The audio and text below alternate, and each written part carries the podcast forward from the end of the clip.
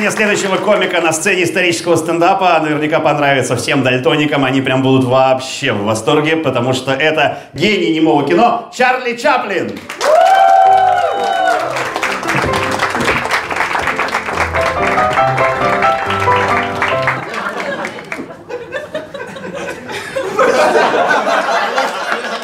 А что вы угораете?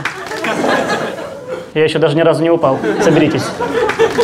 Я понимаю, вы немного в шоке увидеть, как Чарли Чаплин разговаривает. Это все равно, что увидеть, как Валя Карнавал ест краковскую колбасу с пола. Да? Я расскажу немного о себе. Я в детстве был очень талантливым мальчиком. Я пел, я танцевал, я играл на скрипке, очень э, классно держался на сцене. Если бы я родился на сто лет позже, я бы точно был Синичкиным из Яралаша. Я переехал в США из Лондона в 1914 году. Я зарабатывал 600 долларов в месяц, что через 100 лет стало средней зарплатой в России. Вы вообще очень сильно все похожи на персонажей немого кино. Вы тоже на работе ходите грустные, в грустных костюмах, под грустную музыку. Иногда вам дают пинка под зад. В немом кино были свои приколы. У нас актеры никогда не переживали, что могут забыть текст. У нас, если что-то забыл на съемках, то ты не туда встал, и на тебя просто падал дом. Кинотеатры были тогда потрясающие. Сейчас не то. Сейчас в кинотеатрах вы все залипаете в телефонах. У нас было не так. У нас кино это была магия, движущаяся картинка, искусство, волшебство. У нас раньше никто не чавкал, никто не сосался. У нас раньше в кинотеатрах все вели себя как на встрече с Путиным. Просто сидишь ровно, перед собой смотришь, чуть моргнул, все, проебался. Все, да? навсегда. А киномеханик, ой, это был потрясающий, он был самый крутой. У него было больше всего телок. Самая частая производственная травма киномеханика – это мозоль на члене. В 1914 году я снялся за год в 34 фильмах. Я в месяц снимался примерно в трех картинах. Я порой даже сценарий не успевал читать. Ну, как у вас, Петров. Да? Только я снимался в немом кино и не разговаривал, а Петров лучше бы не разговаривал. Знаете, что общего между моими фильмами и сериальчиками, которые вы смотрите в интернете? И там, и там бывает, сидишь, просто смотришь, и в какой-то момент дешевые билеты от авиасейлс. Я в свое время написал свою автобиографию, назвал ее очень просто «Моя автобиография». Я назвал ее так, чтобы ее ни с чем никогда нельзя было перепутать, да, например, с твоей автобиографией. Правда, позже мою идею спиздил Билл Гейтс, представляете? Придумал мои документы и мой компьютер. Не мог скотина придумать свои документы и свой компьютер. Самый известный факт про меня, что на конкурсе двойников Чарли Чаплина я занял третье место. Первое Алексей Чумаков. Ну а так вообще, конечно, я был уникален для своего времени. У меня даже есть три Оскара. Правда, ощущение, что Академия Оскар не мое кино в основном слушала, потому что у меня Оскар за лучший саундтрек и два Оскара за достижения. То есть я больше Энио Марикона, чем Бен Аффлек. Чтобы вам было понятнее, я больше укупник, чем надо быть вообще. В какой-то момент в моей карьере появились цветные камеры уже, но чтобы не терять магию немого кино, мы поехали снимать фильмы в Саратов. Представляете? Саратов даже на цветную камеру черно-белый. Расскажу вам немного о своей личной жизни. У меня 12 детей. Да, 12. 12 детей. Я поэтому в немое кино пошел, чтобы в тишине побыть хотя бы чуть-чуть. А у меня одна из моих бывших жен э, потом встречалась с Набоковым. Ну, я не сильно расстроился, потому что я спал с Лолитой, а он с моей бывшей женой.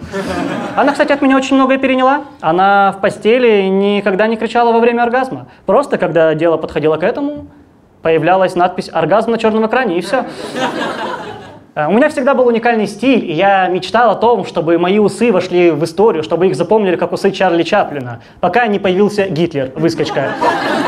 Я, кстати, даже как-то сыграл Гитлера в фильме «Великий диктатор». После этого Гитлер занес меня в список личных врагов. Прикиньте?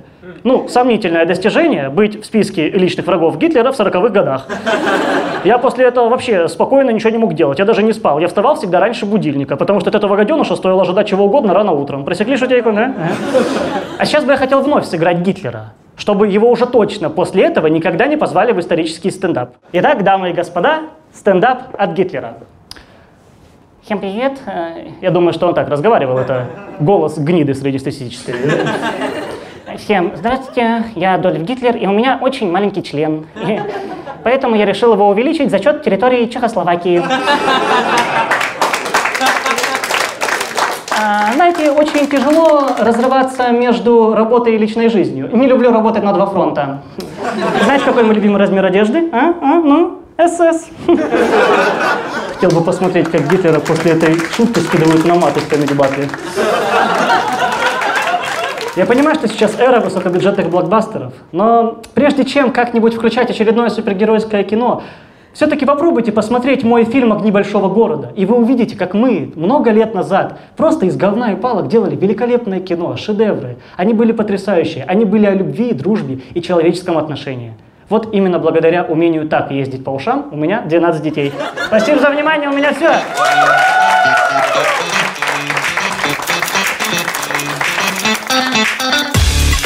Чарли Чаплин! Самая мстительная женщина. У нее убили мужа, она за это жесточайшим образом отомстила. И нет, это не сюжет сериала на России 1, это история Ольги Мудрой. Встречаем!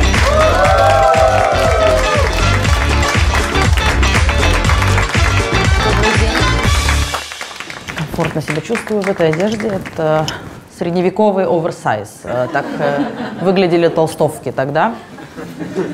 Моего мужа звали Игорь, и я стала намного популярнее, чем он. Так могли начинать стендап только две женщины, Наташа Королева и я. Я княгиня Ольга, и меня прозвали Мудрой. Мудрой, потому что я была первой женщиной-правительницей на Руси, которая избавилась от печенегов и придумала втягивать живот на картинах. Чтобы вы понимали примерно уровень цивилизации, когда я правила, э, были популярные песни группы «Мельница». Э, Чтобы было еще более понятно, в окнах вместо стекол был бычий пузырь, но даже тогда находились придурки, которые хотели его затонировать. Я родом из деревни Выбуты под Псковом. Это уважаемая деревня. Рядом была менее уважаемая деревня э, Тыбуты. Но даже там было жить не так сложно, как в соседней деревне Эй ты пидор ты. Э, Мой отец выдал меня замуж в 12 лет. Тогда меня еще дразнили старородящая. Мой муж Игорь был тот еще охламон. Он взял дань с древлян, а потом пошел и взял дань еще раз. Представляете? Два раза взял дань. Я говорю, Игорь, точно так же бы в опочивальне со мной, а с древлянами. Жалко не было в то время сериала «Бригада», тогда бы Игорь понимал, что кошмарит древлян по беспределу.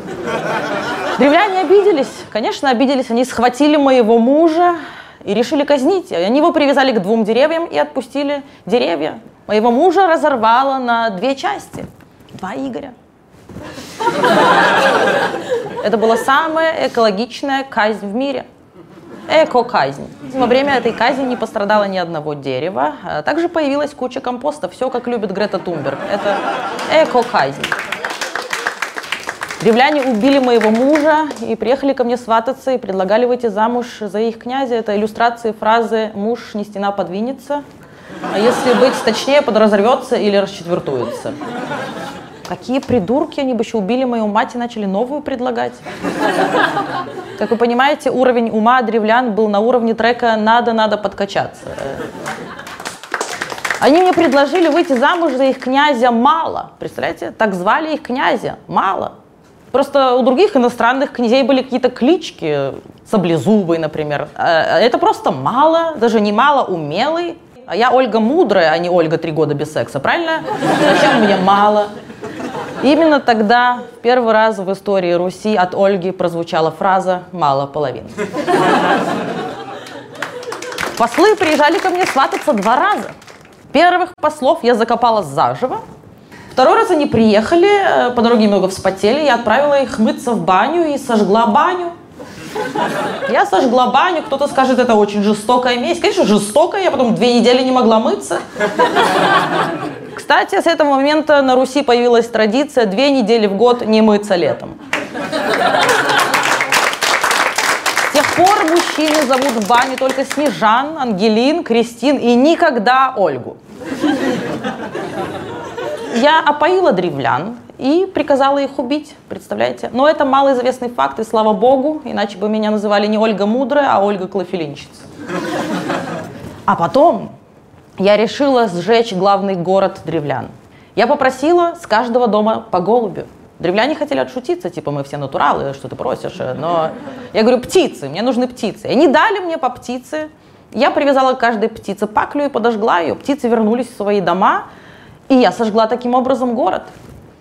Это же сюжет фильма «Любовь и голуби», если бы его снимали в стиле «Игры престолов». Типа, Людк, а Людк, сучка крашеная, с кем ты трахаешься? А почему это крашеная? Это мой натуральный брат. Можно быть женщиной-правительницей на Руси в X веке, поэтому первое, что я сделала, это издала указ о синхронизации месячных.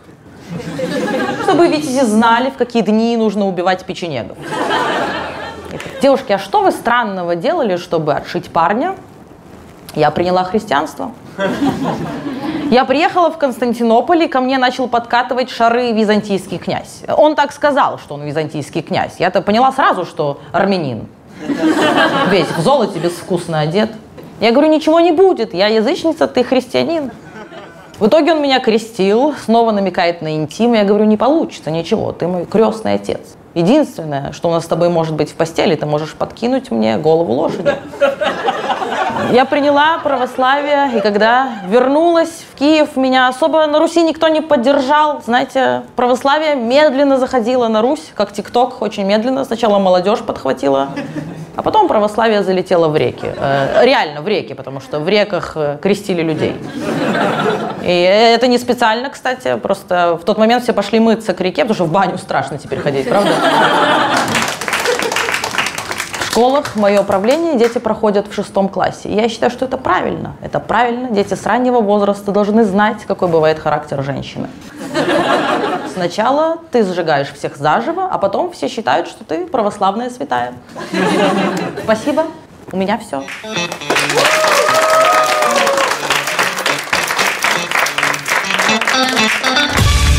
Друзья, если бы березки были живыми людьми, то они прямо сейчас пищали бы от восторга. Встречайте, Сергей Есенин!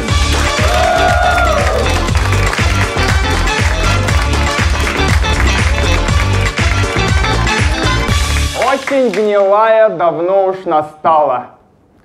Птицы говно начинают клювать. На старом заборе ворона насрала. Ну и погода, идти твою мать. Вы думаете, это со стены в туалете? Это мой стих. Это же я, Серега Есенин. Веселый тип, прикольный чел, хулиган. Давайте похулиганим сегодня, а? Вау! Да! Да, я родился в 1895 году в Рязани. Знаете, я считаю, это вообще идеальное место, чтобы родиться поэту. Что, как там местные говорят? А в Рязани пироги с глазами. Этого местного фольклора хватило, чтобы у них родился Есенин. Вот. Я передумал. Первое мое произведение называлось «Береза». Кто бы мог подумать. Да? И я его опубликовал под псевдонимом Аристон. Ну, я подумал, что Есенину могут не поверить, а вот стиральной машинке вполне. Да, я приехал э, в Москву из Рязани и сразу хотел быть модным, поэтому я в 1913 году стал вегетарианцем. Да, потом э, в 1914 году я еще исключил, значит, э, сахар, кофе и шоколад. Поэтому в целом неудивительно, что в 1925 году я повесился нахрен. Я написал свою личную биографию в 20 лет. Там я описал все самые главные события своей жизни. Поэтому она состояла буквально из двух слов. Да. Потрахался и чудом. У меня стихи, как будто у меня синдром Туретта. Вот, например. Сыпь гармоника, скука, скука. Гармонист пальцы льет волной. Пей со мной, паршивая сука, блядь, хер, говно. Пей со мной. Я мутил э, с Исидорой Дункан, и она была э, на 18 лет меня старше. Поэтому то, что вот сейчас Галкин мутит с Пугачевой, это на самом деле просто его очень долгая пародия на меня. Я общался с Федором Шаляпиным. Вот такой вот был мужик. Вот такой вот. А, и раз уж мы тронули эту фамилию, давайте поговорим об этом. Меня очень бесит, что у вас есть стереотип, что Прохор Шаляпин спит со старыми женщинами. Ну, он не спит со старыми, он просто дотрахивает телочек за прадеда. Давайте поговорим про мое самоубийство. Типа я повесился. Давайте расставим все точки над «и». Это не самоубийство. Просто я приехал в Питер, погода, естественно, говно, дожди, делать нечего, из развлечений только веревка, мыло и брошюра про аутоэротическое удушение. Многие думают, э, что перед тем, как повеситься, я оставил записку. До свидания, друг мой, до свидания, милый мой, ты у меня в груди. И это правда. Но, понимаете, я повесился в одном из самых красивейших городов мира. Поэтому в конце записки я добавил, здесь так красиво, я перестаю дышать. После моей смерти пошли слухи, что я якобы был английским шпионом. Ну, вот, хватило один раз только сказать милиционеру «fuck you», все, понеслось. Ну и с моим образом жизни единственное, что мог передать британским спецслужбам, это герпес. Все. Меня в кино играли Александр Петров и Сергей Безруков. Да? Вот в универе потом тому, что самоубийц после смерти ждут вечные муки. Но больше всего меня возмущает, что по моему стиху «Гуляка» группа «Отпетые мошенники» переделала в песню. Стихи Есенина морали своим ртом Сергея Моралов и, прости господи, Том Хаус-младший, кто бы это ни был. Я московский Азардуй Гуляка, по всему Тверскому околотку, в переулк каждая собака знает мою легкую походку. Как эти суки посмели? Они пели хали-гали, насосы, всяко разно. Это все. Ну и вообще удивлен, что они про меня знают. Они же школу бросили до седьмого класса. Что вообще происходит? Просто, ну, я боюсь, что подумают, что и все остальные песни отпетых мошенников по моим стихам. Солнечный день, я на прогулку выхожу и испытываю жажду, я за имиджем слежу. И подруга моя фору даст любой красотке. Ее чувства сильны, как настоящие колготки. Даже если бы лист бумаги убил мою мать, я бы не испортил его этим дерьмом. И в конце. Парни, если вам в следующий раз понравится какая-то девушка, не скидывайте ей трек очередного рэпера. Просто, ну, скиньте ей мое стихотворение. Заморочьтесь, потратьте лишние пять минут, чтобы найти хотя бы один стих, где без проституток и не про березу. Это был я, Сергей Есенин. Я пить!